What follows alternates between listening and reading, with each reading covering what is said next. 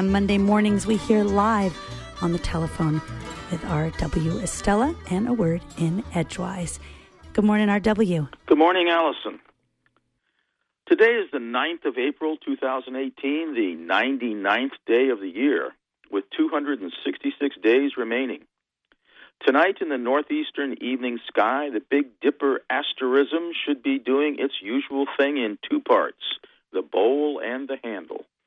Draw an imaginary line following the curve of the Dipper's handle until coming to a bright orange star.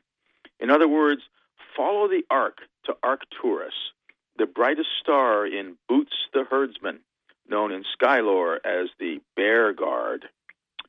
EarthSky.org tells us Arcturus is a giant star that has an estimated distance of 37 light years and is special because it's not moving with the general stream of stars in the flat disk of the Milky Way galaxy, but rather cuts perpendicularly through the galaxy's disk at the incredible speed of 93 miles per second. Once we've followed the arc to Arcturus, we're ready for the second part of the astronomical jingle, driving a spike to Spica, which we do by extending the same curve beyond Arcturus to the sky's dome, where we'll find the bright blue white star Spica, brightest light in the large, rambling constellation of Virgo, the maiden.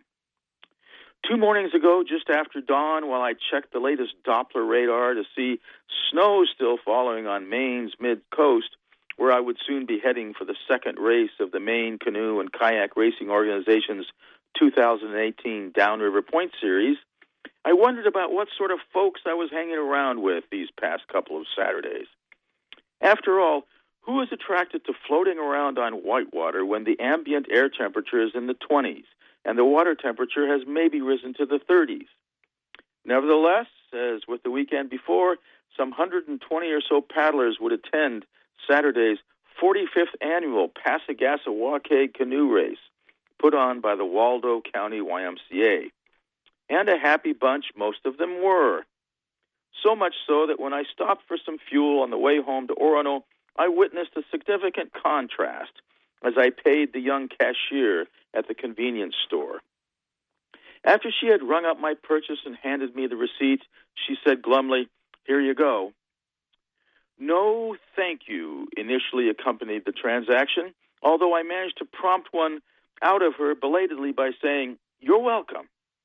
Over the course of many years now, I've begun to believe that capitalism is destroying itself from within, and these clueless cashiers are harbingers of the collapse.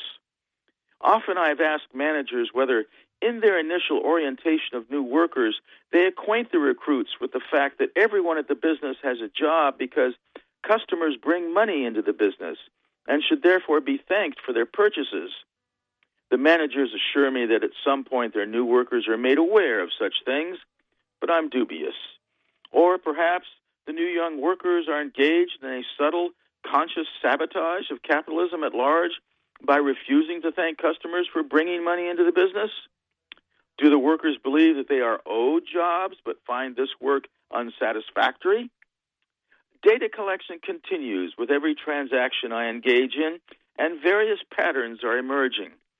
Stay tuned to future editions of A Word in Edgewise as we probe the phenomena of gratitude disappearing from the retail business scene, at least from that all important and symbolic porthole known as the checkout register.